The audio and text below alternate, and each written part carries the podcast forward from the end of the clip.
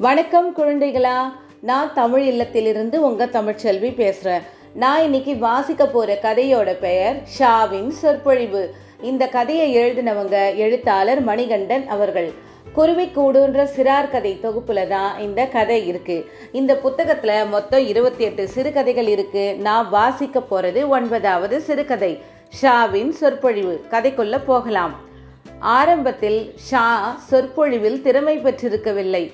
முதுமையில் அவருடைய ஒவ்வொரு சொல்லுக்கும் உலகமே காத்திருந்தது. தொடக்க நாளில் ஒரு முறை அவர் பேசியதை கேட்டவர்கள் மூன்று பேரே அவர்களும் தெருச்சுற்றி சோம்பேறிகள். அந்த மூன்று பேரும் புல்தரையில் மல்லாந்து படுத்தபடியே கேட்டுக்கொண்டிருந்தார்கள் அவர்களில் ஒருவன் மட்டும் ஷாவின் பேச்சின் இடையில் கேளுங்கள் கேளுங்கள் என்று குரல் கொடுத்தான். மற்றொரு முறை ஷா பேசிய போது கேட்டுக்கொண்டிருந்தவர்கள் அறுவர்.